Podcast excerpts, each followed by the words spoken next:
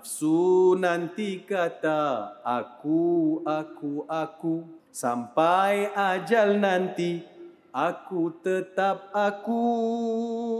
Lihat pada alam ada tanda-tandanya Datang satu mahu kaburlah ia. Allah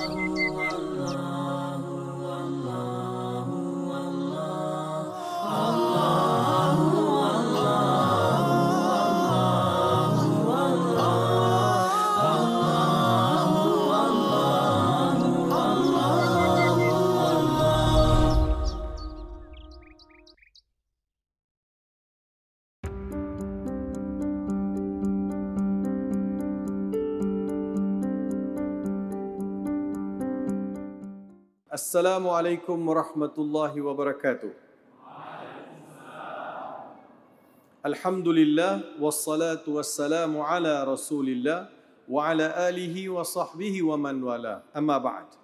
Yang berbahagia Timbalan Komisioner General Penjara Datuk Al-Zafri Muhammad Al-Nasif bin Muhammad Adahan yang berusaha Komisioner Penjara Haji Arifin bin Muhammad Nur pengarah penjara negeri Selangor dan wilayah persekutuan Kuala Lumpur yang berusaha Timbalan Komisioner Penjara Abdul Halim bin Mahasan, pengarah penjara Kajang, yang berusaha pengarah-pengarah bahagian Ibu Pejabat Penjara Malaysia, yang berbahagia pengarah-pengarah institusi penjara, pegawai-pegawai kanan, tetamu-tetamu kehormat, tuan-tuan, puan-puan, hadirin hadirat yang saya kasih sekalian. Apa khabar semua?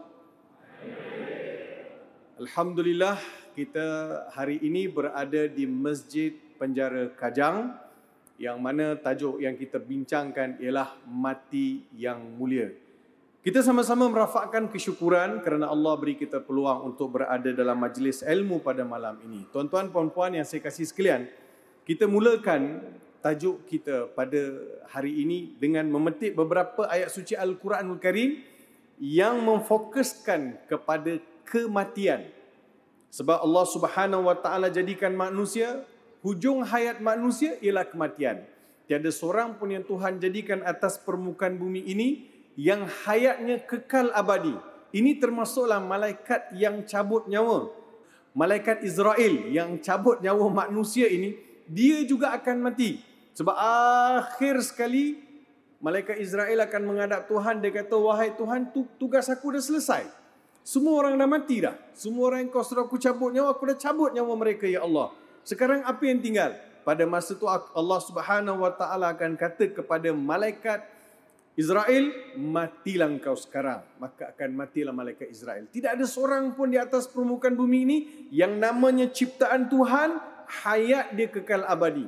Daripada sehina-hina manusia, sampailah manusia yang dikira sebagai manusia mulia daripada manusia yang paling berkuasa Firaun contohnya. Dia rasa dialah paling berkuasa sehingga dia berani membuat statement. Dia kata ana rabbukumul a'la. Akulah tuhan kalian yang sangat tinggi. Hujungnya Firaun juga mati. Haman Qarun mana pergi semua mereka yang rasa diri mereka hebat, diri mereka gagah, mereka menguasai kekuasaan, mereka menguasai kekayaan, semua mereka sudah tertimbus di perut bumi. Malaikat, malaikat akan cabut nyawa manusia, akan cabut nyawa setiap makhluk yang diberikan nyawa. Malaikat Israel.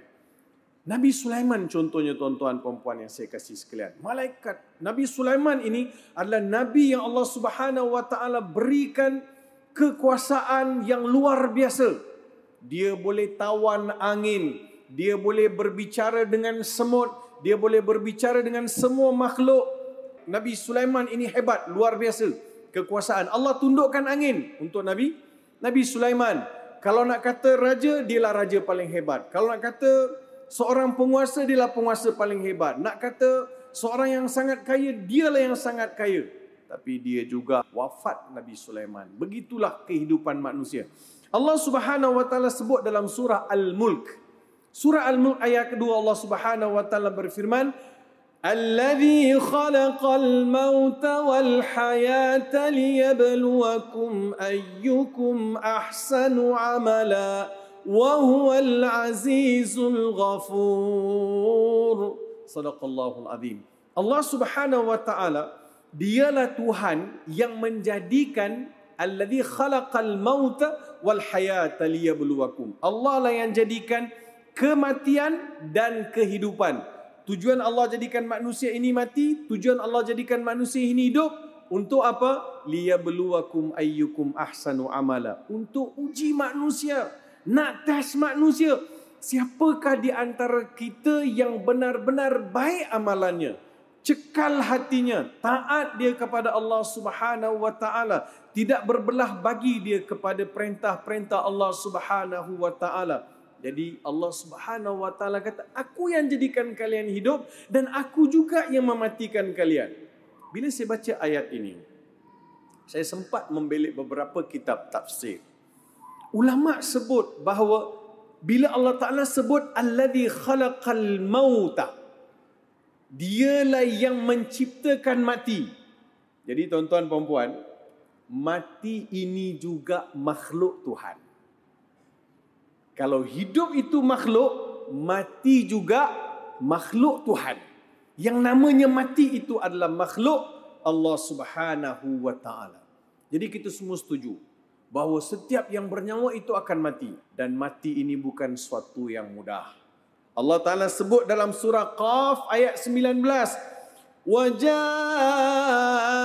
سَكْرَةُ الْمَوْتِ بِالْحَقِّ ذَلِكَ مَا كُنْتَ مِنْهُ تَحِيدٌ Allah beritahu, maka akan datanglah sakaratul maut kepada manusia. Yang mana sakaratul maut itu ada sesuatu yang sangat menyakitkan. Sebab itu dinamakan sakarat.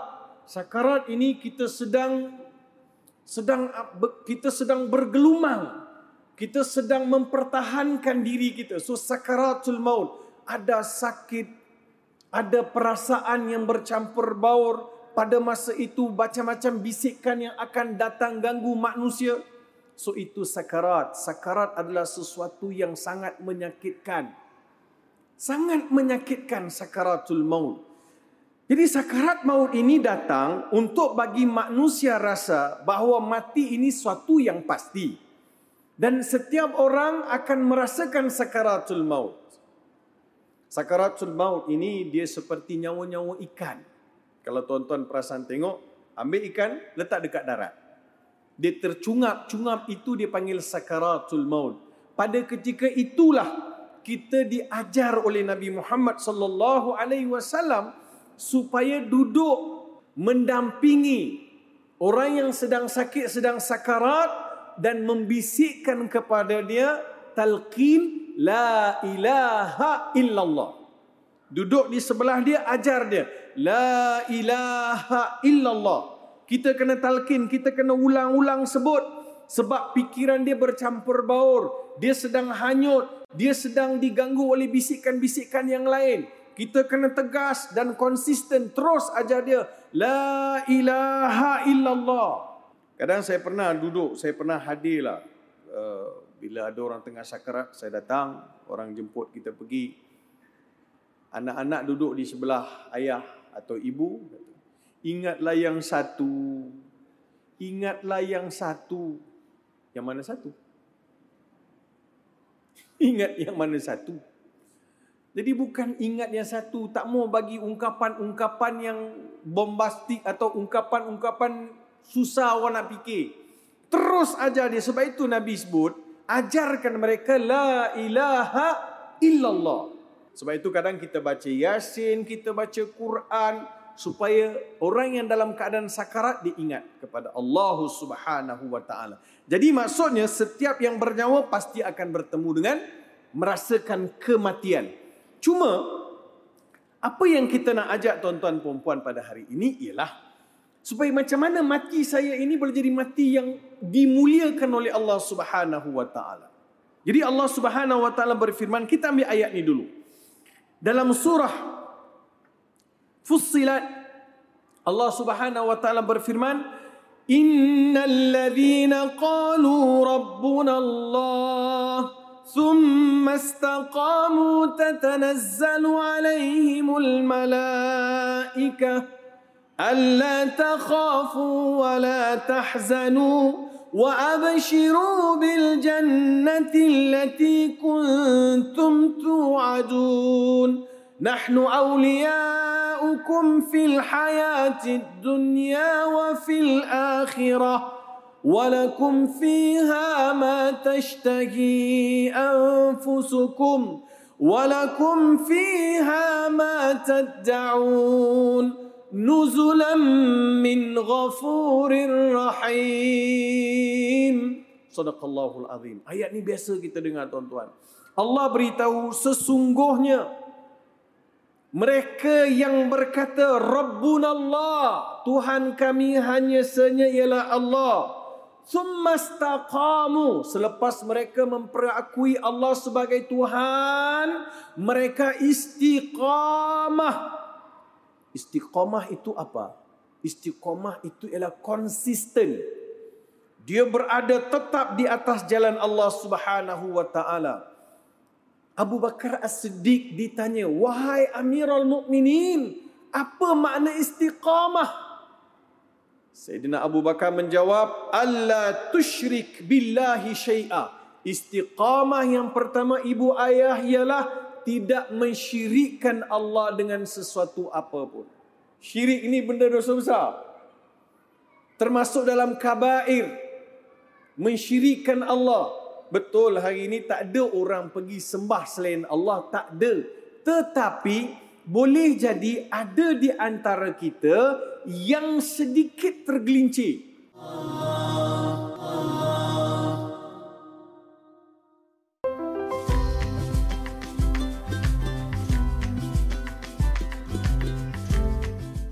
Kita dalam Islam, dalam Islam ada perubatan Islam.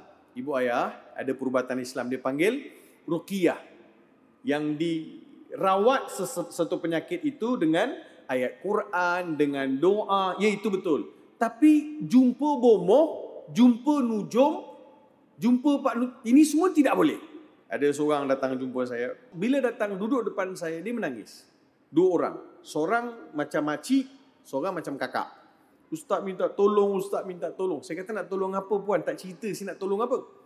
Suami akak. Kenapa dengan suami akak? Suami akak dah jadi teruk dah.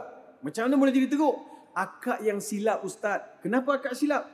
Akak dulu dengar cakap orang. Apa ni saya tak faham lagi kak. Suami akak ni, dia ni selalu outstation. Bila selalu outstation, kawan-kawan akak cakap dengan akak, kata tanta dia ada cawangan satu lagi. You see how the problem is start.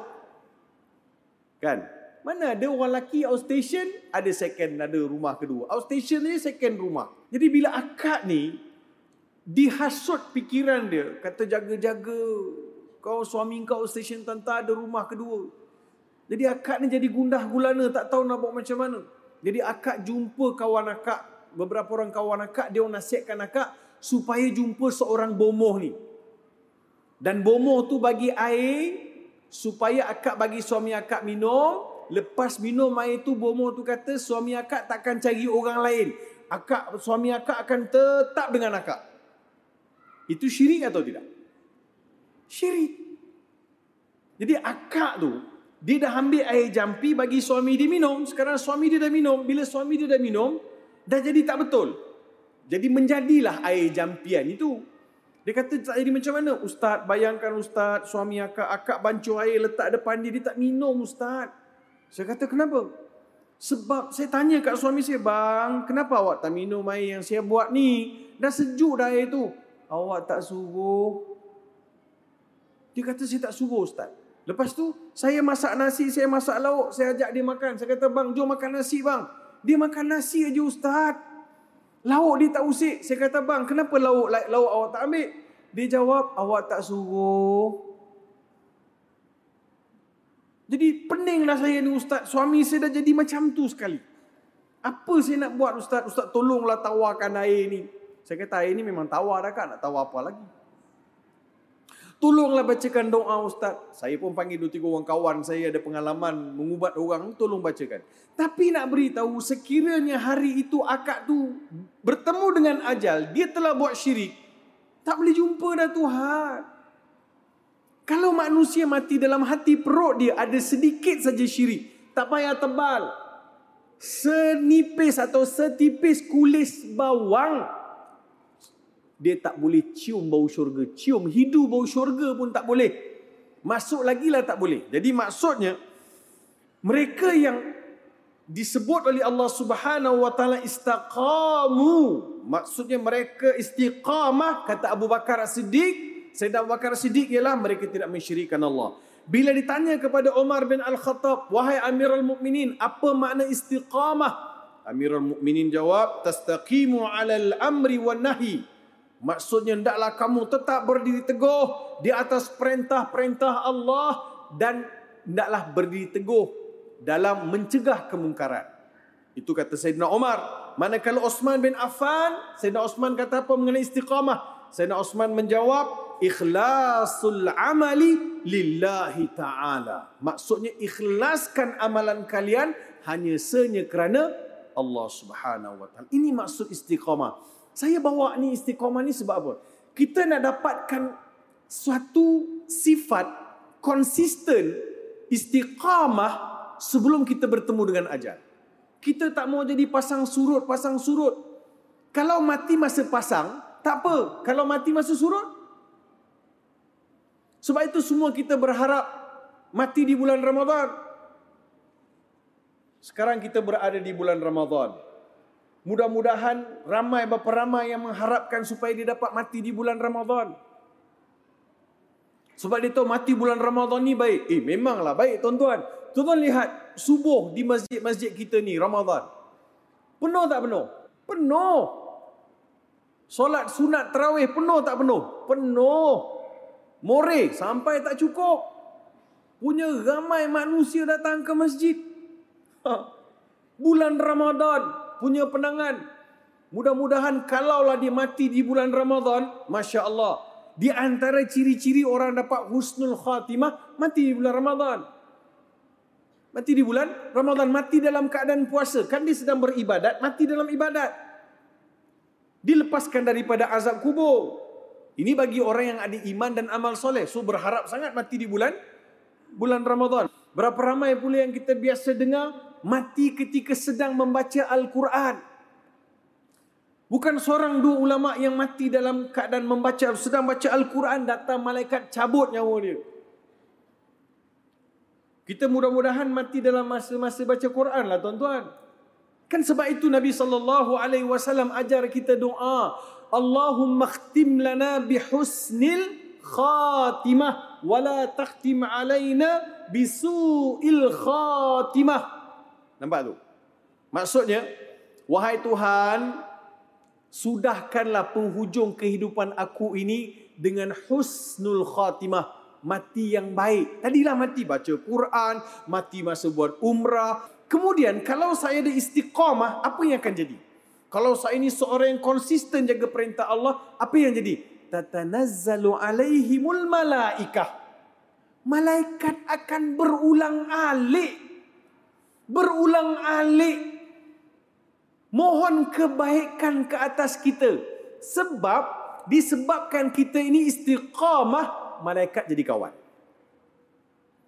Malaikat jadi kawan disebabkan malaikat jadi kawan baik dengan orang-orang yang baik lalu malaikat pun mendoakan Allah takhafu wala tahzanu mereka ini tidak akan ditimpa rasa takut. Rasa takut apa?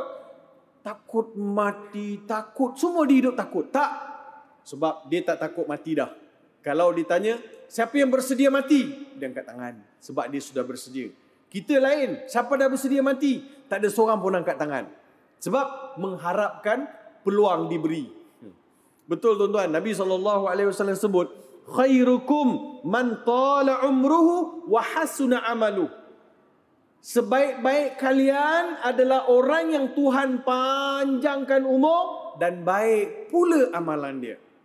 Ada sahabat datang tanya Nabi SAW, Ya Rasulullah, siapakah sebaik-baik manusia Rasulullah? Rasulullah beritahu, orang yang baik sebaik-baik di kalangan, di, kalangan, di kalangan kalian, ialah orang yang dipanjangkan umur dan baik pula amalan. Kalau begitu, wahai Rasulullah, siapa pula seburuk-buruk manusia di kalangan kami? Rasulullah jawab, seburuk-buruk manusia di kalangan kalian ialah panjang umur dia, buruk pula amalan dia. Allah.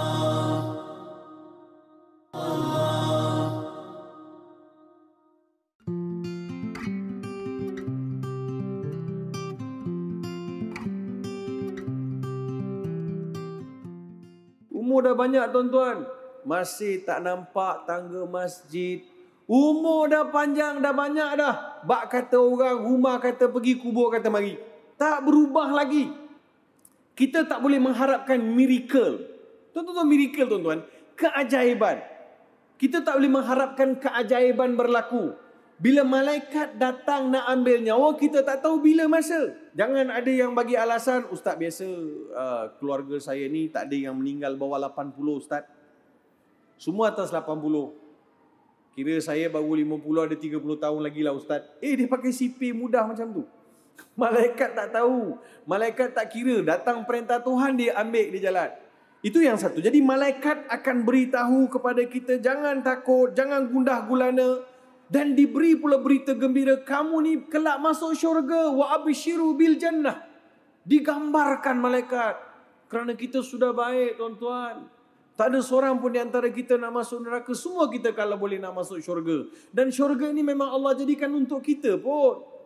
Jadi kita kena berusaha jadi ahli ahli syurga supaya kita dapat menikmati dalam nikmat-nikmat dalam syurga. Nikmat paling besar dalam syurga ialah bila Allah izinkan kita melihat ke arah ke arah dia.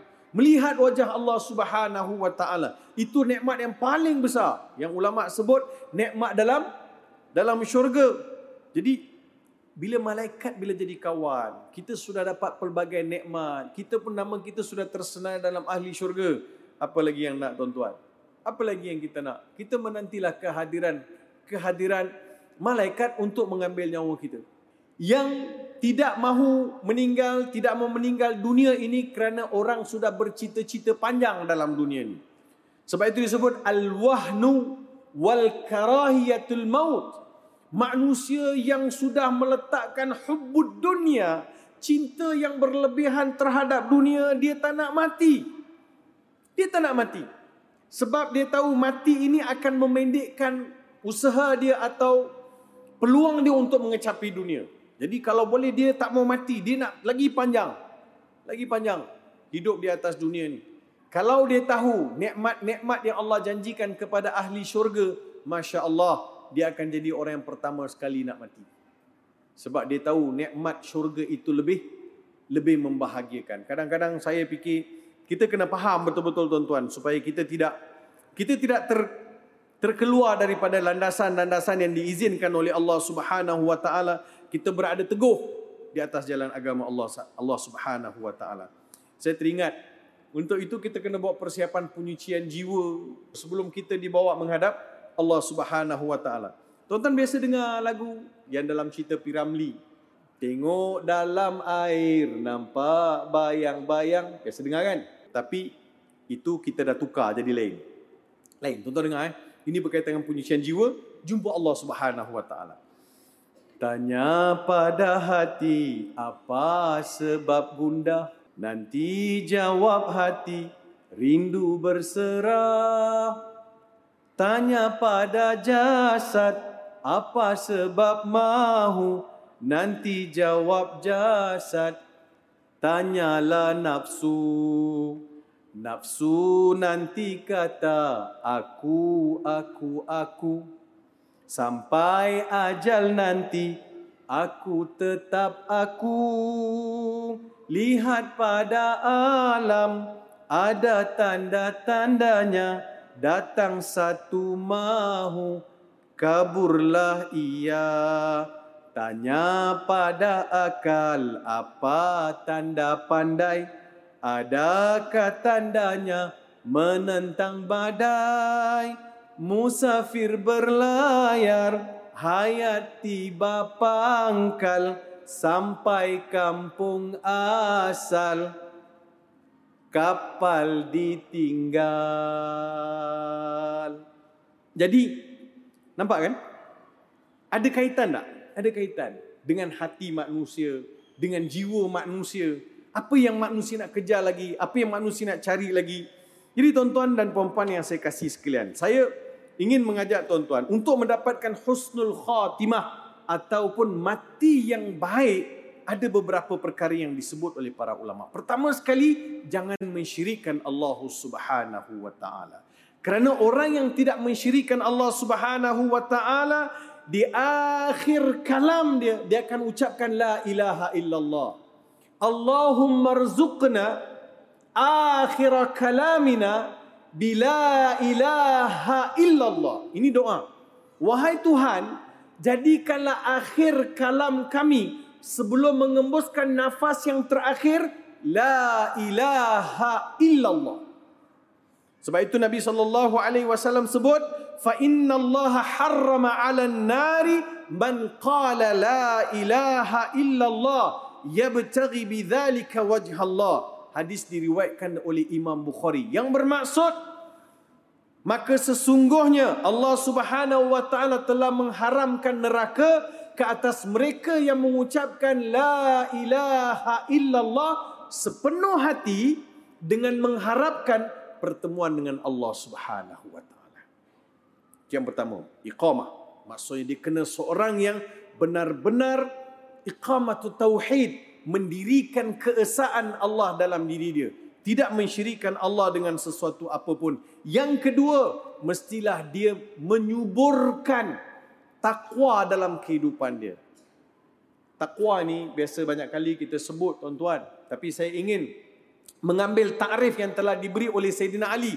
Sayyidina Ali pernah ditanya, Ya Amirul Mukminin, ma makna takwa? Wahai Amirul Mukminin, apa makna takwa? Sayyidina Ali menjawab, At-taqwa yatadammanu arba'ata asya. Takwa ini ada empat rukun dia. Pertama sekali, al-khawfu minal jalil. Takut kepada Allah Tuhan yang maha mulia. Yang keduanya wal qanaatu bil qalil, rasa syukur dengan pemberian Allah biarpun sedikit. Yang ketiga wal amalu bitanzil, beramal dengan Al-Quran. Yang keempat wal isti'dadu liyaumir rahil, bersiap sedia untuk bertemu Allah. Saya kira empat perkara ini menjadi rukun utama kepada ketakwaan seseorang. Bila kita sebut bulan puasa, kita berpuasa, puasa itu adalah mengajak kepada empat rukun yang besar ni. Jadi orang yang ada takwa mesti ada empat ni. Takut kepada Allah. Dia, tuan-tuan begini. Takut kepada manusia, kita akan jauh. Takut kepada makhluk, kita akan lari jauh. Betul kan? Takut kepada makhluk akan menjadikan kita menjauhkan diri. Tapi takut kepada Allah Subhanahu wa taala mesti menjadi menjadikan kita semakin mendekat mendekat diri. Dia beza tu, beza. Wal qanaatu bil qalil. Bersyukurlah terhadap pemberian Allah. Macam mana nak dapat mati yang baik sampai hujung hayat? Dia suka bandingkan apa yang dia ada dengan apa yang orang lain ada. Dia asyik tengok orang tu ada kereta baru, rumah besar, TV besar, itu, ini, itu, ini. Dia suka banding-bandingkan apa yang Allah bagi kat dia dengan apa yang orang lain ada itu akan menjadikan kita tidak bersyukur. Akhirat ni tuan-tuan, tengoklah orang yang paling baik takwanya. Dunia ini tuan-tuan, lihatlah orang yang paling miskin. Kalau saya nak banding kekayaan saya dengan apa yang saya ada, saya bandingkanlah dengan orang yang tak ada. Orang yang miskin. Jangan banding dengan orang kaya, orang yang ada macam-macam. Sampai sudah saya tak akan bersyukur. Tapi kalau urusan akhirat, bandingkan dengan orang yang kaya iman. Wih, kuatlah dia tahajud. Suka dia baca Quran. Tengok selalu kat masjid. Patut kita dengki, ya Allah aku nak jadi macam dia. So itu wal qanaatu bil qalil kena ada sifat syu syukur. Yang naik kereta kena bersyukur sebab Allah bagi dia nikmat. Dia bagi nikmat Allah bagi nikmat dia naik kereta bersyukur. Jadi yang naik motor kena bersyukur juga. Sebab Allah bagi dia nikmat ada motor. Kenapa orang naik kereta kena bersyukur? Sebab ada orang tak ada duit nak beli kereta, hanya mampu beli motor. Yang naik motor kena bersyukur sebab ada orang naik basikal, nak beli motor pun tak ada duit. Yang naik basikal kena bersyukur sebab ada orang nak beli basikal pun tak ada duit. Jalan kaki. Yang jalan berjalan kaki kena bersyukur. Sebab ada kaki lagi. Kawan dia kaki pun dah tak ada. Yang tak ada kaki kena bersyukur. Sebab ada kawan dia. Minggu lepas ada, minggu ni dah tak ada. Jadi syukur ini dia mesti dia mesti menjadikan kita orang yang lebih rasa tawaduk dan berterima kasih kepada Allah. Syukur ini Imam Ghazali sebut begini tuan-tuan eh. Imam Ghazali sebut syukur ialah menggunakan nikmat Allah pada jalan yang Allah suka. Selesai. Macam-macam Allah bagi. Tengok kita guna ke mana nikmat-nikmat tersebut. Kalau kita guna pada jalan Allah suka, nikmat itu akan semakin ber, bertambah. Quran jangan tinggal. Baca Quran. Setiap hari. Sibuk macam mana pun mesti baca Quran. Mudah-mudahan ajal kita datang masa kita baca Quran. Ini kadang-kadang kita ni tengok Quran musim puasa, bulan puasa je. Itu pun sebab ada tadarus. Udahnya Quran dah jadi suci dalam debu. Quran suci dah berdebu kat rumah.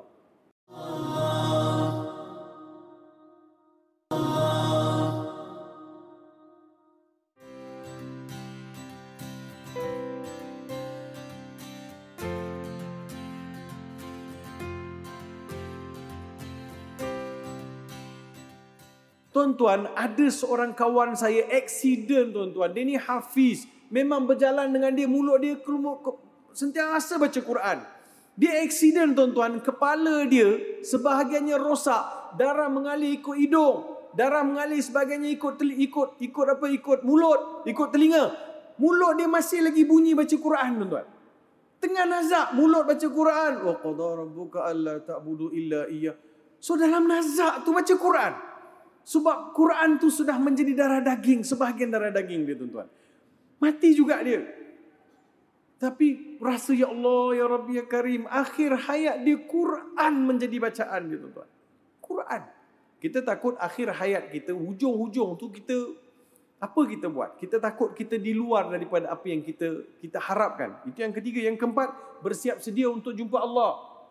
Bersiap sedia untuk jumpa Allah. So untuk dapatkan husnul khatimah. Jadi kesimpulan, kesimpulannya begini saya nak bagi tahu. Maksudnya yang pertama, saya tiada hutang dengan Allah. Kalau saya ni nak husnul khatimah, masa hidup saya tengok banyak mana amalan saya tertinggal, kewajipan-kewajipan tertinggal, qada balik, bayar balik, kan tunaikan balik, langsaikan balik, slow-slow kita buat, qada balik. Ni bulan puasa bila tuan-tuan solat, bila tuan-tuan solat boleh tuan-tuan qada juga sebab kita ada banyak masa.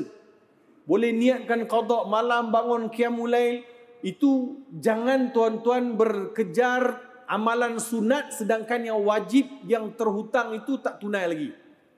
Tuan-tuan kena qada semua. Kalau tak hutang tetap hutang dengan Allah Subhanahu wa taala. Itu satu. Itu mengikut mazhab Syafi'i.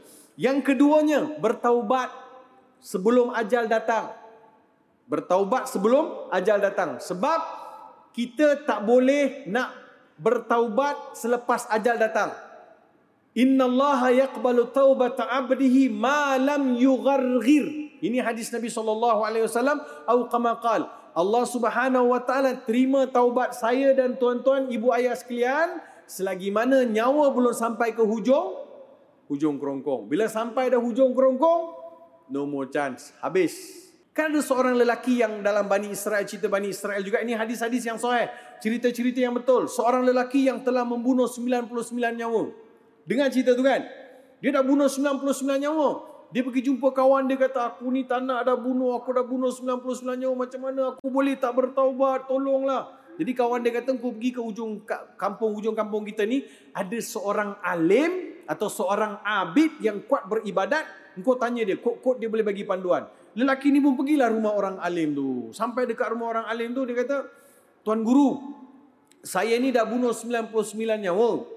Sekarang saya tak nak buat ada dosa tu. Saya nak bertaubat. Boleh ada tak jalan pulang? Tuan guru tu kata, Hah? Engkau dah bunuh 99 orang? Apa punya manusia durjana engkau ni? Mana ada taubat untuk engkau? Engkau nak seburuk-buruk manusia. Dia pula belete. Bagi pressure dekat budak ni. Budak ni kata daripada 99 baik aku jadikan 100. Dia ambil pedang, dia libas pakcik tu. Dah, orang tu jadi 100. Dia jumpa balik kawan-kawan dia kata aku tak boleh pergi sana pak cik tu beleti dengan aku. Aku tertekan dan tak boleh. Kau boleh tak tunjuk aku mana mana tempat? Jadi ada seorang pakcik lain pula kata kau jangan duduk sini. Ada seorang alim. Tadi abid. Seorang yang kuat beribadat ni jumpa seorang alim. Dia jumpa orang alim. Seorang alim ni pula orang alim kata ada untuk kau taubat nak. Tapi dengan syarat kau jangan duduk kampung ni kau kena keluar. Kalau kau duduk kampung ni kau akan jumpa balik orang yang sama. Kau akan jumpa balik. Kau keluar keluar. Jadi dia pun keluar. Keluar dari kampung. Dalam perjalanan itu malaikat maut datang ambil nyawa dia. Ambil nyawa dia. Maka turunlah dua malaikat. Malaikat Ridwan dan malaikat Malik. Malaikat Ridwan yang jaga syurga. Malaikat Malik yang jaga neraka. Dua-dua datang. Yang malaikat jaga neraka nak ambil lelaki ni pergi neraka. Yang jaga syurga ni malaikat ni nak ambil dia masuk syurga. Yang bawa neraka kata dia belum bertaubat pun baru keluar on the way je. Yang nak bawa ke syurga ni kata tak tak tak dia dah keluar dah. He's always always on the way. Dalam perjalanan turun malaikat Jibril untuk mengadili keadaan. Katakan tempat kampung yang dia nak pergi bertaubat itu daripada kampung dia ke kampung tu 50 km. Malaikat Jibril kata, ukur dia mati kat mana. Kalau mati dekat kilometer 24, so dia ada lagi 26. So dia masih lagi belum bertaubat. Belum. Dia mesti lepas paruh ke atas. Oh gitu pula. Ukur punya ukur ngam-ngam. Jasad dia betul-betul dekat kilometer 25. Sana pun tak boleh, sini pun tak boleh. Ha, ni macam mana sekarang ni malaikat Jibril tengah-tengah ni? Macam mana ni? Sekarang ukur badan dia pula. Belah mana lebih? Ukur badan. Ukur belah kepala, ukur belah badan. Suka badan ni separuh kan? Dekat pusat ni separuh. Kan bila ukur-ukur tengok, hati dia jatuh lebih kat tanah kawasan dia nak pergi taubat diputuskan masuk syurga masuk syurga jadi yang ini nak tahu macam mana saya nak dapat tak semua orang dapat ini adalah pemberian Tuhan sebab Allah lihat keikhlasan lelaki tadi sungguh-sungguh dia nak bertaubat sungguh-sungguh dia nak berubah dan taubat tu juga ibu ayah kalau terambil hak orang lain kena pulangkan itu yang kedua yang ketiga pastikan sebelum mati ini hutang kita semua langsai tak ada kita bawa hutang piutang jadi janganlah rajin-rajin nak berhutang pula. Umur dah nak pencen. Lima tahun lagi nak pencen. Masih lagi nak berhutang. So, sudah-sudahlah tu. Kita takut masa mati besok, kita bawa hutang banyak-banyak. Kalau sedikit sebanyak itu memang manusia tak boleh lari daripada hutang. Tetapi sebolehnya. Sebab kita tak mau nanti dekat akhirat atau lama mati, kita tak ke atas, kita tak ke bawah. Itu yang ketiga. Yang keempat, sebelum mati, sebelum kita tidur hari ini, kita maafkan semua orang. Sebab orang yang memaafkan orang lain, maka dia akan dapat mati yang baik. Maafkan orang lain. Kita maafkan, kalau kita ni dah maafkan orang, kita tak ada simpan apa-apa dendam, kita tak ada simpan apa-apa perasaan dengan orang lain, insya Allah kita akan dapat mati yang baik, tuan-tuan. Kita akan dapat mati yang baik. Kadang kita ada banyak permasalahan dengan sahabat, andai, kawan, jiran, tetangga, adik, beradik, sepupu, sepapat. Semua itu kita kena buang. Kita kena pulihkan balik. Kita kena bina balik pertalian persaudaraan kekeluargaan. Jadi itu di antara empat perkara yang saya dapat uh, kongsikan dengan tuan-tuan untuk dapat mati yang baik. Jadi mudah-mudahan Allah Subhanahu Wa Taala kurniakan kita mati yang baik. Amin. Semoga mati kita ni mati yang dapat mengucap la ilaha illallah. Semoga Allah Subhanahu wa taala terima amalan kita dan membuka jalan untuk kita kembali ke destinasi yang betul dengan beroleh kasih sayang Allah, dengan beroleh rahmat Allah, dengan beroleh keampunan Allah Subhanahu wa taala. Segala yang baik itu datang daripada Allah, segala yang kurang itu adalah kelemahan saya.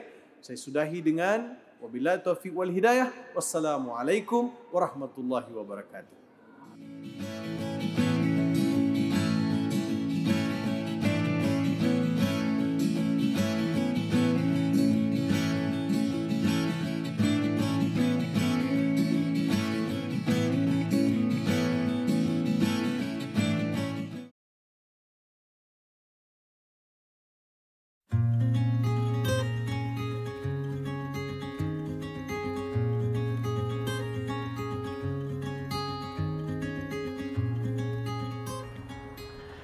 Cuaca di Malaysia selalu menyebabkan kita dan orang di sekeliling kita bersin. Dalam budaya Melayu kita selalu mengajar kita supaya kita menutup mulut ataupun kita palingkan muka ketika mana kita bersin. Tetapi dalam Islam dia ada satu sunnah yang Nabi sallallahu alaihi wasallam ajarkan kepada kita, kalau kita bersin, kita ucapkan alhamdulillah. Maksudnya lepas kita bersin kita cakap alhamdulillah. Dan kemudian orang yang dengar orang yang berada di sekeliling kita yang dengar sunnah bagi kita untuk nak jawab balik doakan balik yarhamukallah kalau lelaki atau yarhamukillah bagi perempuan. Dan orang yang bersin tadi bila didoakan rahmat kepada dia dia kena jawab balik. Dia kena doakan balik yahdikumullah wa yuslih balakum. Semoga Allah berikan hidayah kepada kamu dan semoga Allah memperbaiki dan memperelokkan urusan kamu.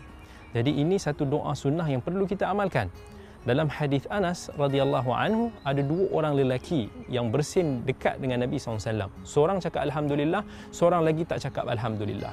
Jadi Nabi SAW kata Yarhamukallah hanya kepada orang yang cakap Alhamdulillah. Jadi sahabat yang tak didoakan rahmat tersebut, dia kata, Ya Rasulullah, kenapa kau tak mendoakan aku? Nabi kata, sahabat kamu ini bila mana bersin dia cakap Alhamdulillah. Tetapi kamu pula bila bersin kamu tak cakap Alhamdulillah maka aku tidak mendoakan kamu. Jadi ini salah satu daripada sunnah yang ramai dah tinggalkan tetapi insya-Allah kita hidupkan kembali amalan sunnah ini iaitu jangan lupa untuk nak bersyukur sebut alhamdulillah selepas daripada kita bersin kerana bersin itu hakikatnya satu nikmat kepada kita. Ya Rabbana a'tarafna bi annana aqtarafna wa ananna asrafna على لظى أسرفنا يا ربنا اعترفنا بأننا أقترفنا وآننا أسرفنا. على لظى أسرفنا فتب علينا توبة.